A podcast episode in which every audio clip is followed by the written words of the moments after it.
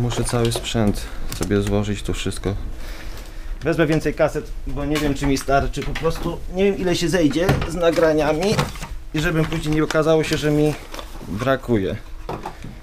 Teraz sobie to wszystko ponaszykowałem. Ta kamera miała służyć do rejestrowania wesel innych uroczystości, ale nie wyszło to, więc teraz służy po prostu do nagrywania osób starszych, do rejestracji tego, co się kiedyś wydarzyło. Nagranych mam w tej chwili gdzieś około 20 osób. Dobrze, to jakby można było, to chodźmy w takim razie, pojedziemy do pana, którego chciałbym tutaj nagrać. Po drodze panu opowiem, jak to się zaczęło dokładnie, bo to tak nie jest, że tak człowiek z jednego dnia na drugi dzień od razu zaczyna tak nagrywać, bo trzeba troszeczkę czasu, wie pan, to to mnie się tak rodziło powoli, a w tej chwili no tak już jestem mocno zdecydowany, żeby prowadzić te nagrania.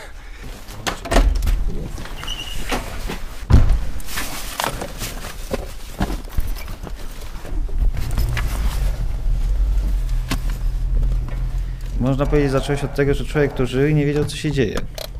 Historią się bardzo interesowałem i tak od pewnego momentu zacząłem poznawać historię tej naszej okolicy, Opalu Lubelskiego. W ogóle chciałem poznać, co tu się działo w czasie wojny, jak to życie wyglądało nie tylko w czasie wojny, ale i przed wojną. Pierwszy raz na przykład słowo Żyd usłyszałem w liceum. Nie bardzo rozumiałem, co to oznacza. Żyda zresztą nigdy nie widziałem. Bardzo często słuchałem opowieści na przykład babci, która opowiadała, co się działo w czasie wojny, która mówiła, że na przykład słychać było strzały w Poniatowej i widać było ogień przez trzy dni. Tyle pamiętam z tych opowieści najwcześniejszych. Właściwie o Żydach więcej zacząłem się dowiadywać, kiedy pojawiło się słowo jedwabne. Wówczas zacząłem się dopytywać osób starszych, między innymi swojego dziadzia, świętej pamięci Zygmunta Opoki, jak to było, czy Polacy pomagali Żydom, czy nie pomagali. No i pierwsze takie relacje, które właśnie od niego dowiedziałem się o tym, co się działo, były no nie zupełnie takie, jak bym się spodziewał, bo powiedział mi o stodole pod Ratoszynem, gdzie około 8 Żydów zostało zamordowanych przez Polaków. Tam jest w tej chwili, jak ktoś się jedzie na Ratoszyn, taki sadek stary, jabłoniowy, po prawej stronie i praktycznie nie ma śladu po tym, że tam ta stodoła stała. Byli to Polacy z okolic Ratoszyna. Mówił mi dziadzio wtedy i nazwisko i później opowiadał mi wiele rzeczy. Pamiętam, że ustawiłem sobie kamerę. Do... Chciałem dziadzia nagrać, ale niestety kamery nie włączyłem. Później się okazało, że niestety nie mogłem drugi raz dziadzia nagrać. Nie mógł tego po prostu drugi raz opowiedzieć, po prostu zmarł i Zostało jedynie to, co powiedział, tyle co ludzka pamięć może zapamiętać, a niestety ona jest ulotna. Teraz jak nagrywałem jedną panią tutaj z tych terenów, opowiedziała mi taką historię, że do niej do domu przyszedł chłopak młody, Żyd i przyszło dwóch Polaków, którzy już nie żyją. Nie mieli twarzy zakryty, bo się pytałem, także ich twarze widziała i ci Polacy po prostu zastrzelili go na progu tego domu. Później wrócili po korzu, bo podobno w tych guzikach miało być złoto. No i on jest gdzieś tam pochowany na tych polach. To pani wie, gdzie on leży, ale nie chciała wskazać. Jakie te opowieści na panu robiły wrażenie? Te na początku. Na początku to było takie coś, że ja po prostu stwierdziłem, że jednak owszem, może Polacy pomagali Żydom, ale też i byli Polacy, którzy niestety tego nie robili. Raczej chyba była to większość, przynajmniej na tym terenie. W ogóle ten cały obraz tego wszystkiego, co się działo, zupełnie ten obraz jest inny, jak się słucha tych opowieści, niż ten obraz, który można się dowiedzieć z książek. I w tej chwili na przykład już dla mnie zbieram relacje nie tylko o tym, czy Polacy pomagali Żydom, czy nie, ale wszystko. Te historie, które zbieram, dotyczą wszystkich właśnie. Dotyczą Polaków, dotyczą tego, co się działo w czasie wojny, przed wojną, jak ludzie żyli ze sobą, czy mieli co jeść, czy nie mieli co jeść, jak się żyło właściwie. Czyli w szerokim zakresie cała wiedza o tych czasach, żeby jak najwięcej tego po prostu zarejestrować. mam działalność, muszę utrzymać rodzinę, a z tego co robię w tej chwili, no to nagrywam te osoby, to nie utrzymam rodziny i to jest jedynie taka pasja moja. Już tutaj? Tak, tutaj jesteśmy na miejscu. Zajechaliśmy. O, blisko. Moja teczka, tu mam zapiski wszystkie. Pan Lenartowicz, który mieszkał w Dąbrowie Wronowskiej przed II wojną światową.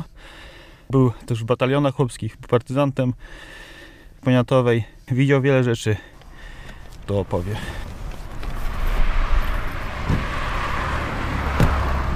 I pan sobie jakoś planuje te wyjazdy na nagrania? To znaczy chciałbym tak przynajmniej z raz w tygodniu, żeby gdzieś podjechać i kogoś nagrać. Spotykam osoby te starsze dość często, czasami sam zatrzymuję i Nie dziwią się wtedy? y, one bardzo chętnie chcą właśnie spotkać się, porozmawiać, opowiedzieć. Młodzi ludzie w tej chwili nie chcą słuchać tego, co starsi ludzie mówią i nie chcą z nimi rozmawiać. Także dla tych osób też jest szansa z kimś porozmawiać i opowiedzieć o tym, co się wydarzyło. Dzień dobry. Jedziemy? To właściwie może pojedziemy i pan pokaże, bo jak byłem u pana ostatnio, to nagrywałem, a teraz jakbyśmy pojechali, gdzie to były te miejsca, może mniej więcej, jak to Chodziło o poniatowe, chodzi o tak? poniatową. Dobrze. To chodźmy. No. Jest pana laska.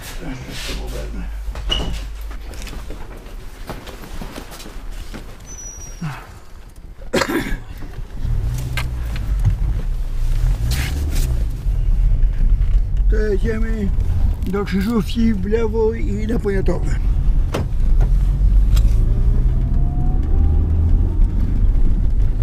I oto w 1942 roku, bodajże jak pamiętam, przyszedłem do Opola, jako- co załatwiać sprawy i pamiętam jak tu Żydów pędzili, już wypędzali z getta z Opola do Poniatowy.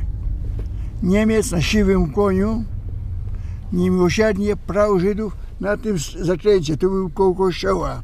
To była ciasna uliczka taka była.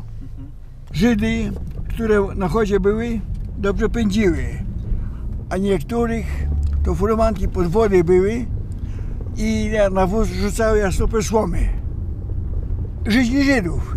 Jak słomę tak rzucali. A jak, jak słomę? Jak słomę. Bo tutaj jeden pan opowiadał, że jak położył któryś chłop słomę na wóz, żeby miał Żyd mięk, dobrze jechać, to przyszedł Niemiec i kazał mu to zabrać. i pędzili wtedy w tę stronę. Do pustelni i od pustelni w lewo prosto pędzili. To ich pędzili chyba bodajże do Kujajki czy do Izbicy, to nie wiem gdzie tam ich pędzili. A ja wtedy z Opola przyszłem, ja to zobaczyłem, popatrzyłem to w domu na Dąbrowę 10 km popędziłem piechotą i nie mogłem miejsca sobie znaleźć bo to była dla mnie pierwsza tragedia taka jako dla młodego, że tak człowieka może coś robić. Ja nie mogłem patrzeć na to. Mimo, że to myśmy Polacy Żydów nie lubili, ale to był człowiek. To była osoba ludzka. I poszłem na liściszówkę na wiosce, tam będzie mnie tylko je przejeżdżać. I już zobaczyłem, jak dwóch Żydów, co chcieli ucieczkę zrobić, ich rozstrzelili. Niemiec zabił. No, Ale widział pan to? i nie widział, tylko widział trupa. Najpierw właściwie chciałem, żeby ktoś przyjechał, takie relacje zbierać. Ktoś, kto zrobi to jak gdyby za mnie, bo po prostu sądziłem, że nie będę w stanie tego zrobić. Chciałem zainteresować jakąś instytucję, instytucję państwową, kogoś, kto by to zrobił. Zacząłem więc wysyłać takie informacje do Instytutu Żydowskiego, do Warszawy, żeby to oni się zainteresowali tym wszystkim żeby przyjeżdżali, nagrali, powiedzieli, że mają taki program, który będą realizowali, że nagrywają te osoby wszystkie. Minęło z rok, okazało się, że pieniądze się skończyły i już więcej nie nagrywają. Później byłem w Instytucie Pamięci Narodowej w Lublinie. Powiedzieli mi, że owszem, oni by mogli się zainteresować, jeżeli bym doniósł, że ktoś coś zrobił, kogoś zamordował, to są prokuratorzy i oni mogą rozpocząć takie śledztwo. Ja mówię, mi nie o to chodzi, ja chciałbym, żeby ktoś nagrywał te osoby, żeby zapamiętać, żeby, bo jeżeli tak podchodzicie, powiedziałem do tego, no to ci ludzie się zamkną i po prostu nic nie powiedzą. I nie chodzi o to, żeby teraz w tej chwili nawet kogoś ścigać, tylko po prostu, żeby jak najwięcej tych osób nagrać. Niestety IPN się tym nie zajmuje. Później z kolei właśnie zacząłem tak, pisać maile znowu do tego Instytutu Żydowskiego, żeby kogoś to zainteresowali, żeby komuś to przekazali. I wtedy odezwała się pani Monika Stec z Uniwersytetu Warszawskiego. Pojechaliśmy na pierwsze nagrania do Bełżyc, do Chodla, do Kazimierza, do Gniewoszowa. Miała zostać dwa dni, została trzeci dzień do Świeciechowa i tam było bardzo dużo osób starszych, które, które opowiadały bardzo ciekawe rzeczy o tym, co się działo. Tych nagrań było kilka. Była to niestety, ale bardzo męcząca praca, ale z drugiej strony pozwoliła mi nabrać troszkę siły i zdecydowany, z taką wiarą, że potrafię teraz to robić już sam, rozpocząłem te nagrania po prostu i w tej chwili kontynuuję. A ośrodek Brama Grodzka? Ktoś mi właśnie powiedział, że jest właśnie ośrodek Brama Grodzka, że oni zbierają te relacje. Wchodziłem na ich stronę, sprawdzałem, faktycznie jest tam ponad 800 relacji z Lublina, ale na przykład z okolic Lublina jest niewiele, bo w sumie 30. Okolice Lublina, ale w tym sensie, że to są i Opole Lubelskie, i Bełżyce, Poradzyń, Janów można powiedzieć. Także jeżeli to weźmiemy na obszar i ilość tutaj zebranych relacji, to tak naprawdę nie jest tego dużo.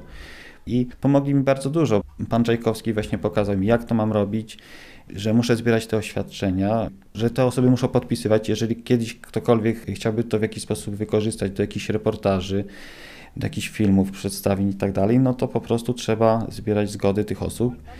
I zacząłem to po prostu robić troszeczkę, właśnie tak myślę, że bardziej w profesjonalny sposób. Te hale, co jeńców trzymali, to gdzieś w tym miejscu były, tak? Jeszcze dalej, jeszcze dalej. Dalej. Bo to jest ta hala czwórka. A z białej cegły? Tak. Ja może się tutaj zatrzymam i wyjmę kamerę i nagram to miejsce. To jest ta hala czwórka.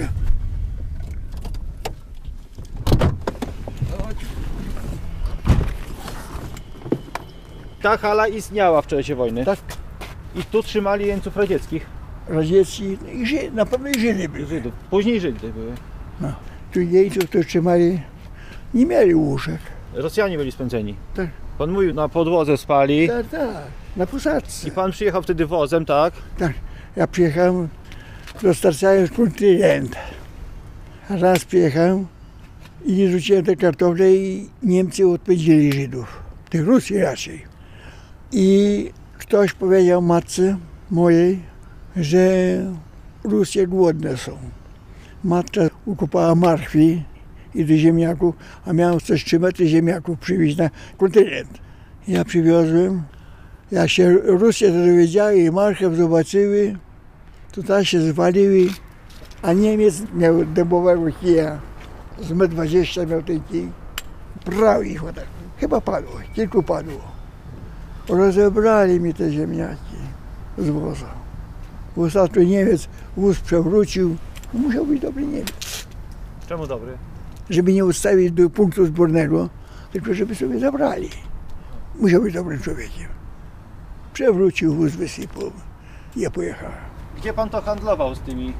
To był teren odrodzony. Kupa hektarów. I ja, chcąc żyć, chleb jeść jako tako i rodzinę wyżywić, no bo szwagier mi dowoził, a ja handlowałem. Tutaj w tę stronę, tam były wycięte sosny i trzeba było te sosny kurować, skórę zdejmować. Ja łowiłem dwie sosny do kurowania i drugi łowił nazywał się Recki Stanisław, też dwie sosny łowił i tam się handlowało. Żydy podchodziły po druty, koło już te sosny mieli 50 metrów 20 i do Żyda co było, to się bateria rzuciło, a Żyd znowu pieniądze przerzucił i się złapało i się uciekało. Te sosny dwie korowałem półtora miesiąca i nie ukorowałem ich. Zaczął ktoś by ukradł te sosny. I tam byśmy pojechali, tam gdzie Niemiec za mną strzelał. Tu musimy się wrócić troszkę. To się wrócimy może, pojedziemy, dobrze?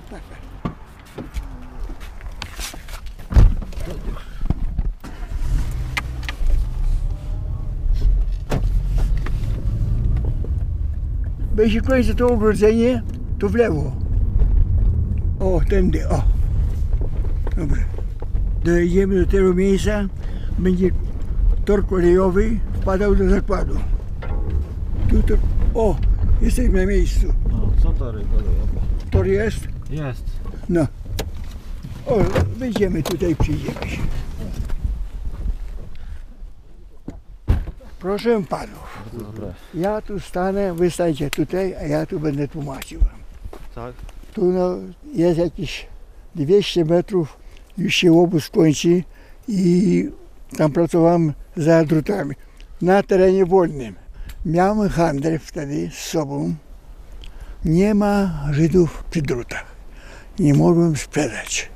A miałem masło, miałem słoninę, no i chleb miałem. I chyba pół litra wódki miałem. Bo Żydy i wódkę kupiły. Bimber. Handlowaliśmy we dwóch. Jarec i Stanisław. Pracowaliśmy. Ja mówię, pójdę tu obok tych drutów, może gdzieś znajdę tych Żydów. Nie ma. Taki Niemiec był dowódca tutaj, komendant tej placówki. Nosił czapkę SS-manowską, taką półokrągłą. On nie zjadł śniadania, ja z nim nie zabił człowieka. No i ja, 5 metrów stąd, a on jechał rowerem, objazd robił. Ja zobaczyłem tę czapkę jego. Tu był las, sosenki, może półtora metra. I co mnie uratowało? Że ten zagaj, lasek to był sadzony nie w ten sposób, tylko był sadzony wzdłuż drogi. Jak ja zobaczyłem tę czapkę niemiecką jego, tak od razu z tym materiałem, z tym wszystkim do lasku. A ten mój kolega, on to widział dokładnie. Niemiec spuścił nogi z roweru, wyjechał na tę górkę tutaj, wyjął pistolet i siedem strzałów puścił. I siadł na rower i pojechał. Ten świadek, będąc pewny, że ja jestem zabity, a ja stąd pędziłem, nie wiedziałem gdzie. Dostałem się do wioski jakiejś. Kobieta plewiła tytoń, jak się popatrzyła na mnie, ja byłem mały chłopczyk, niewyrośnięty. Dziecko, gdzieś ty był? Co się z tobą dzieje? Chodź, herbaty się napijesz. Ale cukru nie mam. Gorzku wypijesz? No wypiję. Nie herbaty, tylko kawa. Z Majdanu czy Bielskiego, to później okrężną drogą jest tamtędy szłem. Dostałem się do domu. Jarecki, on już nie żyje, przyszedł powiadomić rodzinę moją, gdzie mnie mają szukać. I wtedy pamiętam, mówi, Boler, to ty jesteś? Patrzy na mnie, a jest ode mnie jakieś 3-4 metry. Ja. Ty Bolek? Ty Bolek? A gdzieś ty był? Ja mam twarz podrapaną, ubranie podarte. Tyle mam mogę powiedzieć o tym, jak Niemiec za mną strzelał. To w tym miejscu było.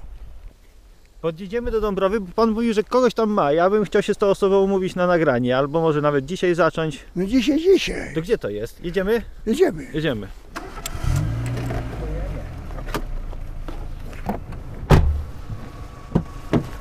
Grzejemy, niech się grzeje, zimno. Powiem wam szczerze, że ja w tym miejscu to może zraz byłem jak po wojnie. Tak mi się to w głowie już trochę po. No to kupę lat. No tyle lat. Panowie, ja Tak. wiem, co, co wiem, to wam powiem. Ale ja do proszę bym miał, żeby to jak się utrwaliło. Dwóch egzemplarzach jakoś by było, może spisanie, może coś. Bo mam wnucięta i ja zbieram książki jako patancję. Ja to obiecałem panu wszystko przegram. Tak, Ja to panu przywiozę. dobrze. Już mnie cieszy. Bo to w pamięci dla wnuczętów może zostać. A chcą słuchać? A e, nie wszystkie prawy chcą słuchać. Bo ja mówię, że to, że jest prawda, oni nie wierzą, że to jest prawda. Czasami to jest tak jak na spowiedzi, wie pan. Nie wiem, czy tak jak do końca, że ktoś powie wszystko, ale powiem panu, że bardzo często te osoby, które opowiadają, jest im dużo lżej. One same mówią, że chcą to powiedzieć. Chcą się tego pozbyć, tego balastu. Ja sam wiedziałem, o, jak mi te wszystkie osoby to opowiedziały o tym wszystkim, co się wydarzyło, to to we mnie się działo w głowie i ciągle o tym myślałem, żeby nie zapomnieć każdego tego szczegółu, to, o tym wszystkim, co mi te osoby opowiedziały. A jeżeli w ogóle w tej chwili na przykład ktoś mówi, proszę wyłączyć kamerę, no to po prostu ja wyłączam kamerę, w ogóle nie nagrywam i mówię, no nie chcę tego zapamiętywać, bo jeżeli mam to wszystko zapamiętać, trzymać w głowie, nikomu tego nie mogę przekazać, no to po co? Po co? Tylko dla siebie? Mam ustnie przekazywać komuś? Ta pani w Bełżycach na przykład nie zgodziła się na kamerę. Pani Monika Stec wówczas nagrywała na dyktafon.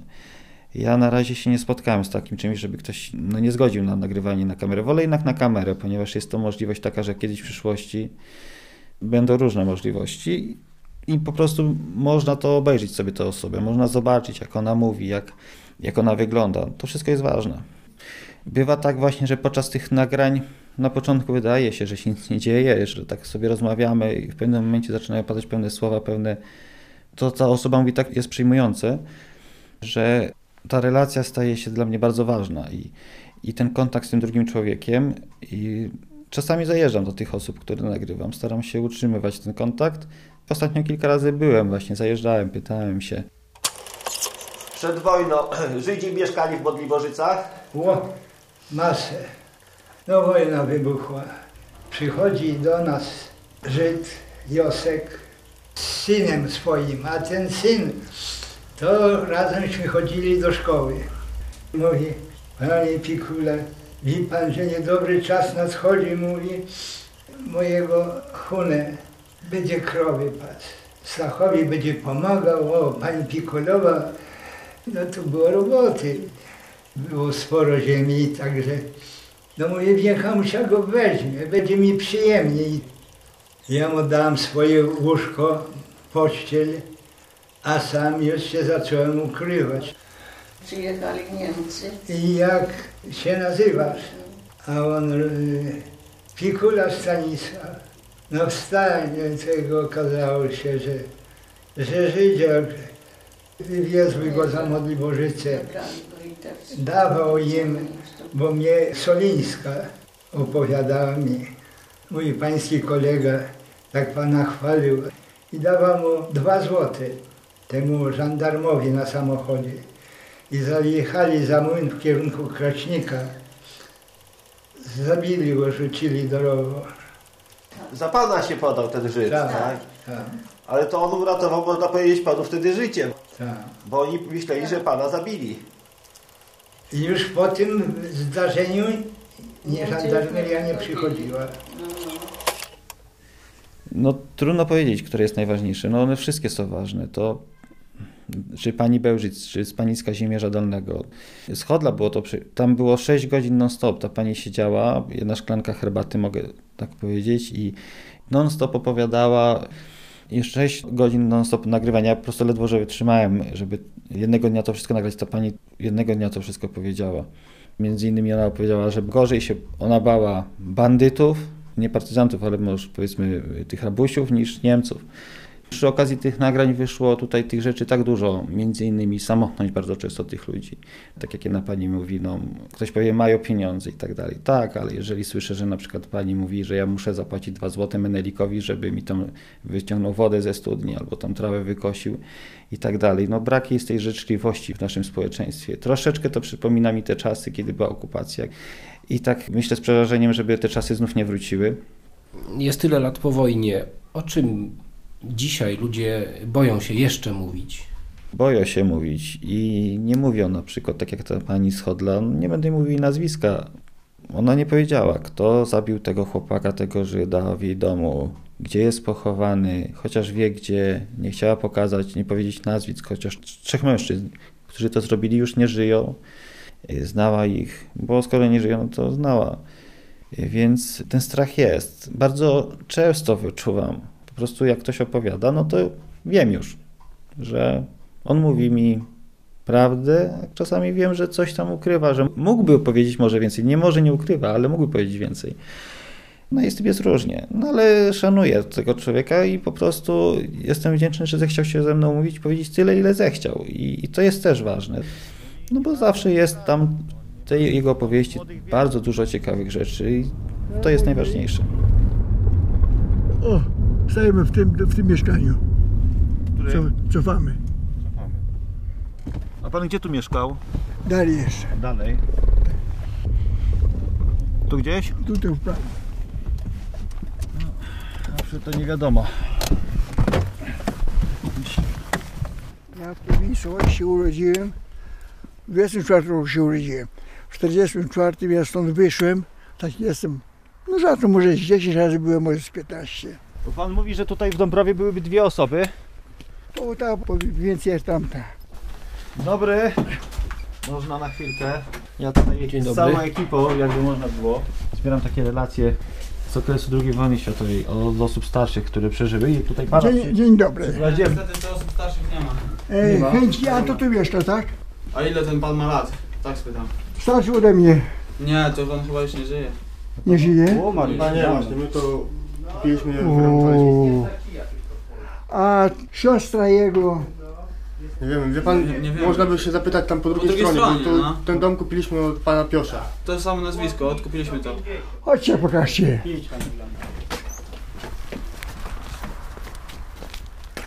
Nie zdążyliśmy. Chyba. No nie? Nie.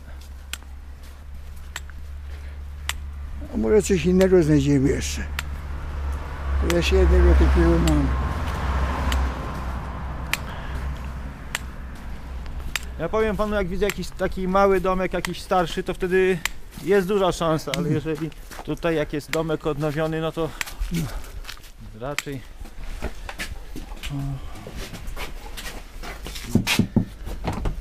Nie zaraz otworzyć. Dobry wieczór. Dobry wieczór. Dobry wieczór. Dobry wieczór. Proszę panią, Tak? pani tu mieszka. Tak. Pani poznaje czy nie? Nie. Nie. Jestem bratem księdza Staśka. Zdzichu, chodź no tu. No chodź no tu. Proszę wejść do mieszkania, bo ja tam... Zaskoczenia, aby To nic, nie szkodzi, no nie wiem o co tu chodzi, ale... Jestem bratem księdza Staśka. Nieżyjącego. Proszę dalej. I chciałem się zapytać. Tu przyjechali panowie z telewizji i chcą się dowiedzieć coś o Poniatowie, o tych niewolnikach, o Żydach, o tym i o tym. Ja byłem pewny, że Janek nie żyje. Żyje. Chodźmy dalej, chodźmy dalej. Nie, nie, ty Nie, nie. no to czego, to nie ma się co się tego. Pa, pani mówi, że dwa lata już nie zdążyliśmy. A Kazia żyje. Y, Kazia żyje, ale z Kazią się nie dogada. Z tego względu, że jest po wylewie i w tej chwili jest, nie jest w stanie, żeby cokolwiek można było powiedzieć. Nawet y, Dackowa to zmarła o teraz niedawno. Właśnie, Dwa miesiące Jaśka. temu. Tak, No. także To też w tej zmarł. chwili z takich, Koleżanka. Mm. z takich Zmarł, starszych, y, którzy by mogli coś na ten temat powiedzieć, to raczej tu już nie ma. Chciałbym się zapytać, czy pani coś ojciec Janek No. mówił o Żydach spalonych? To znaczy, no opowiadał dużo. Ale Bo- ja też... bo co- W tej chwili co- to jest Nie tak, wie pan, trudno jest Bo cokolwiek powiedzieć, bo na e, zakładzie raz, że zaskoczenia, Bo- bo- bo- drugie, że bo- nikt bo- tego nie kodował w głowie, żeby to było, prawda? To on mi tylko opowiadał, że nosiły tu jeść tym Żydom przez druty i też e, no, nosiły jeść, ale też ryzykowały. A jeszcze kto może opowiedzieć? O tym właśnie obozie tutaj, no, no obóz można to nazwać na zakładzie, to- może no to- Stefan dużo opowiedzieć. On tam chodził do tych Żydów i w dodatku on jest człowiekiem już, no, w pana wieku będzie, tak? Ty muzykant? Tak, tak, tak, Tu także żyje? to zaraz po prawej O tu stronie, zaraz po prawej stronie 400 metrów po prawej stronie. To on więcej powie jak Antek.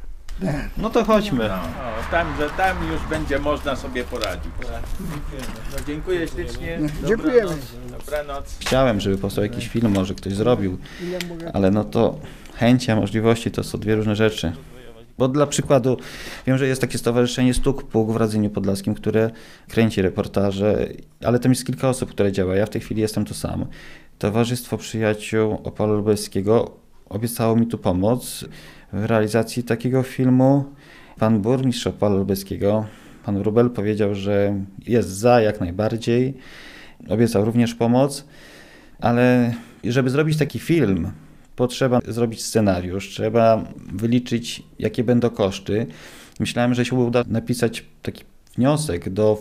To jest Fundacja Kronenberga i oni wiem, że dają jakieś pieniążki na taki film, ale niestety, no mówię, no to przerasta w tej chwili moje możliwości. Nie jestem w stanie sam po prostu zrobić scenariusza, obliczyć ile to kosztowało. Nigdy takich rzeczy nie robiłem i mam nadzieję, że może kiedyś, jak będzie więcej czasu, albo może ktoś przyłączy się i, i zechce, to wtedy taki film jak najbardziej powstanie. Dobrze byłoby, gdyby w ogóle, no dzięki temu, że pan tu przyjechał, że to nagłośnił, być może dzięki temu reportażowi właśnie moje nazwisko bardziej będzie jednak znane, będzie będzie większa dostępność, będzie każdy bardziej chciał o tym wszystkim opowiedzieć, tak jak w Stowarzyszeniu Stuk Puk opowiadają, że w tej chwili same osoby starsze się zgłaszają i chcą opowiadać o tym wszystkim.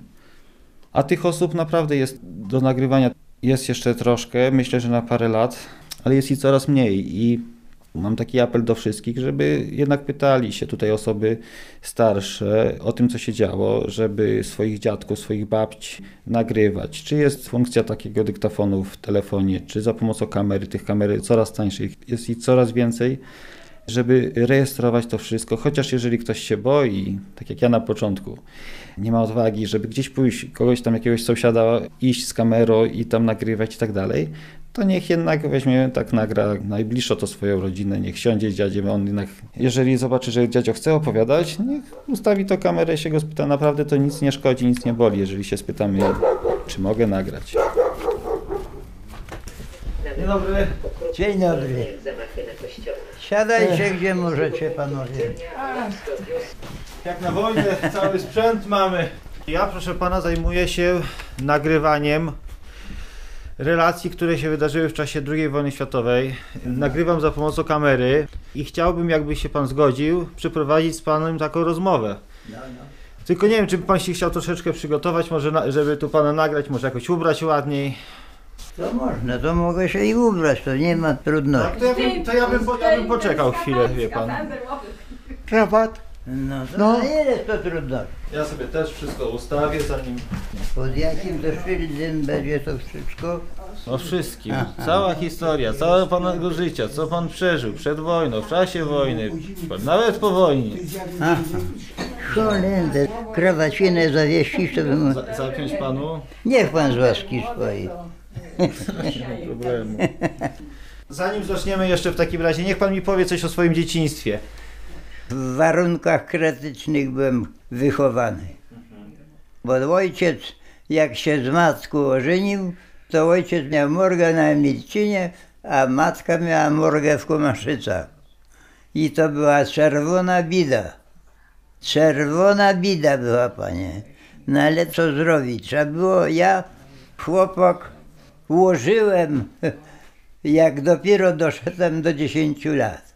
Bo dawniej pasem krowy i za krowami grałem na skrzypcach. A tutaj ktoś mi powiedział, że coś by mi pan opowiedział o obozie w Poniatowej. Coś pan słyszał, tutaj widział, co się działo w tym obozie w Poniatowej? Widziałem jak najbardziej, no bo tu były nie jeńce rosyjskie i Żydy.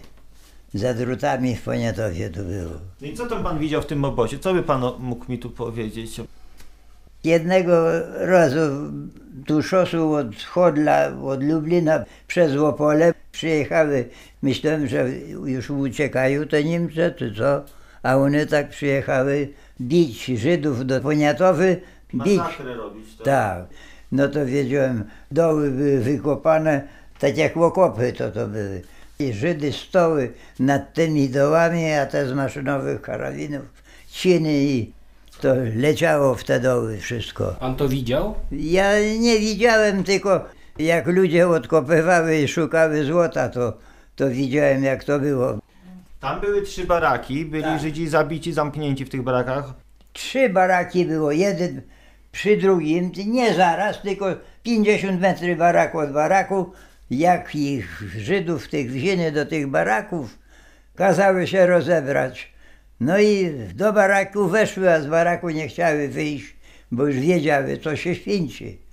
Napchało się pełne baraki tych, tych Żydów i później zapaliły te baraki i to spoliło się Słyszałem, że tam straż przyjechała do tego pożaru, do tych baraków z Opola.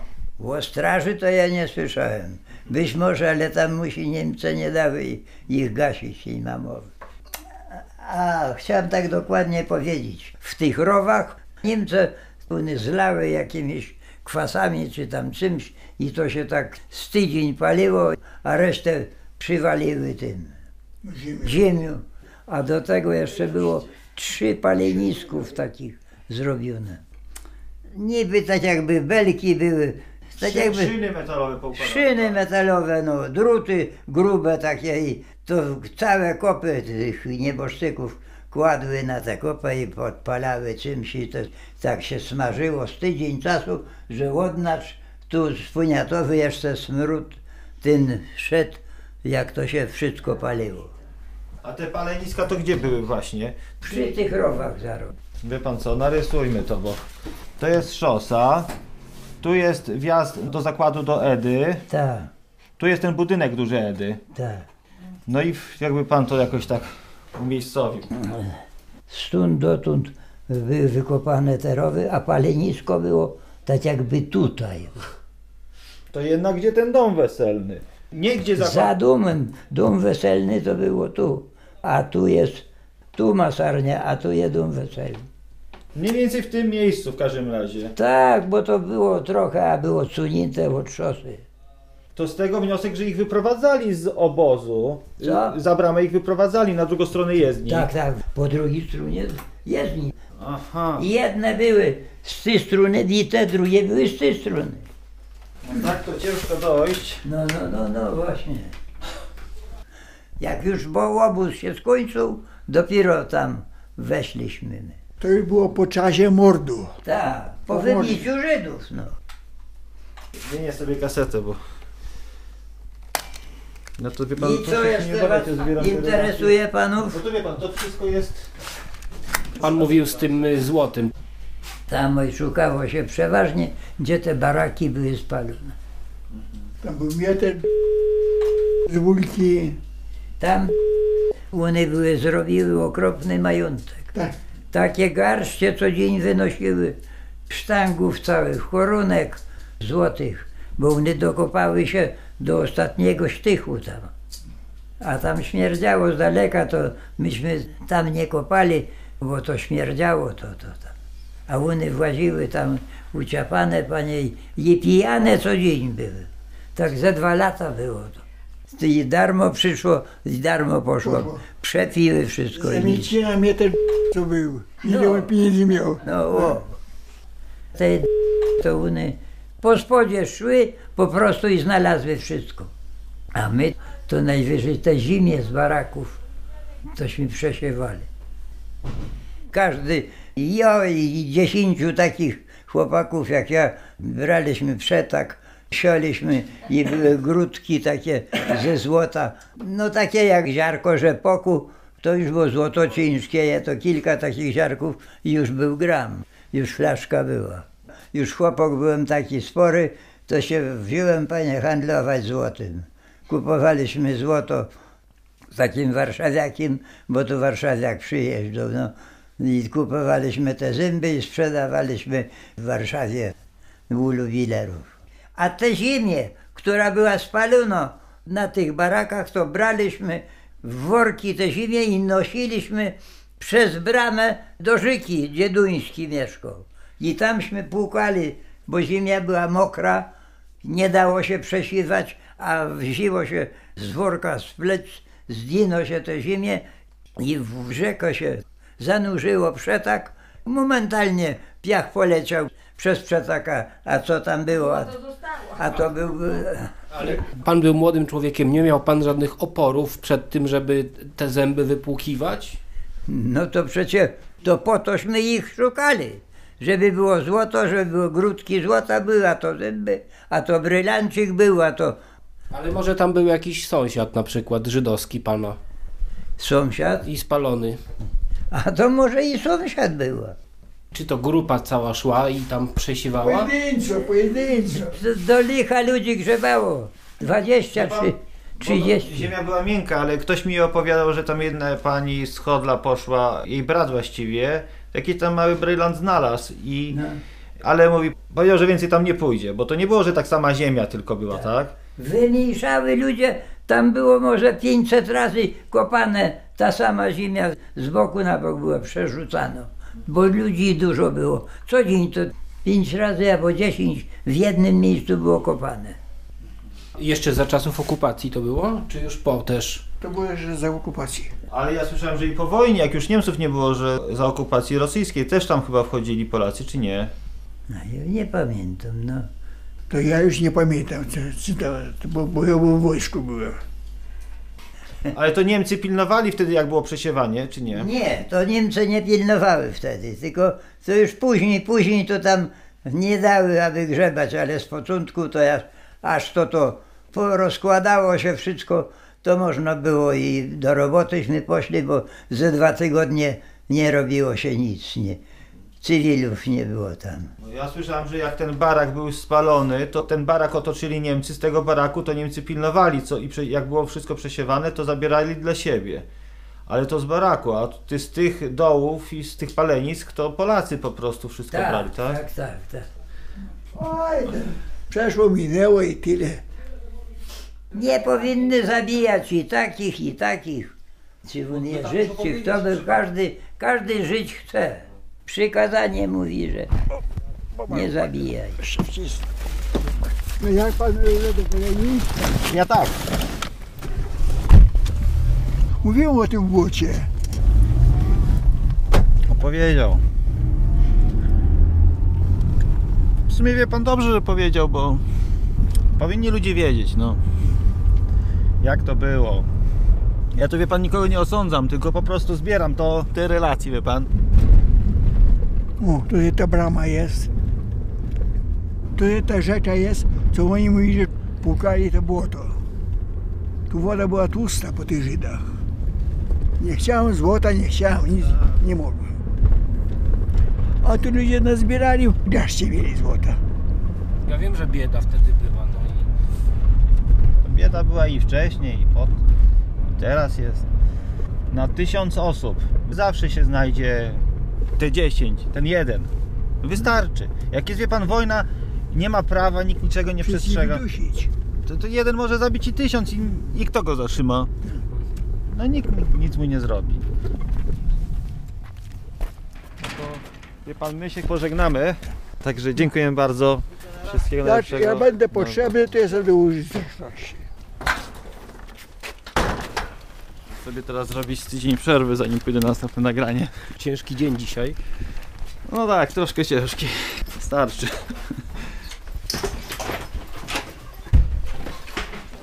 Koniec już, czy jeszcze?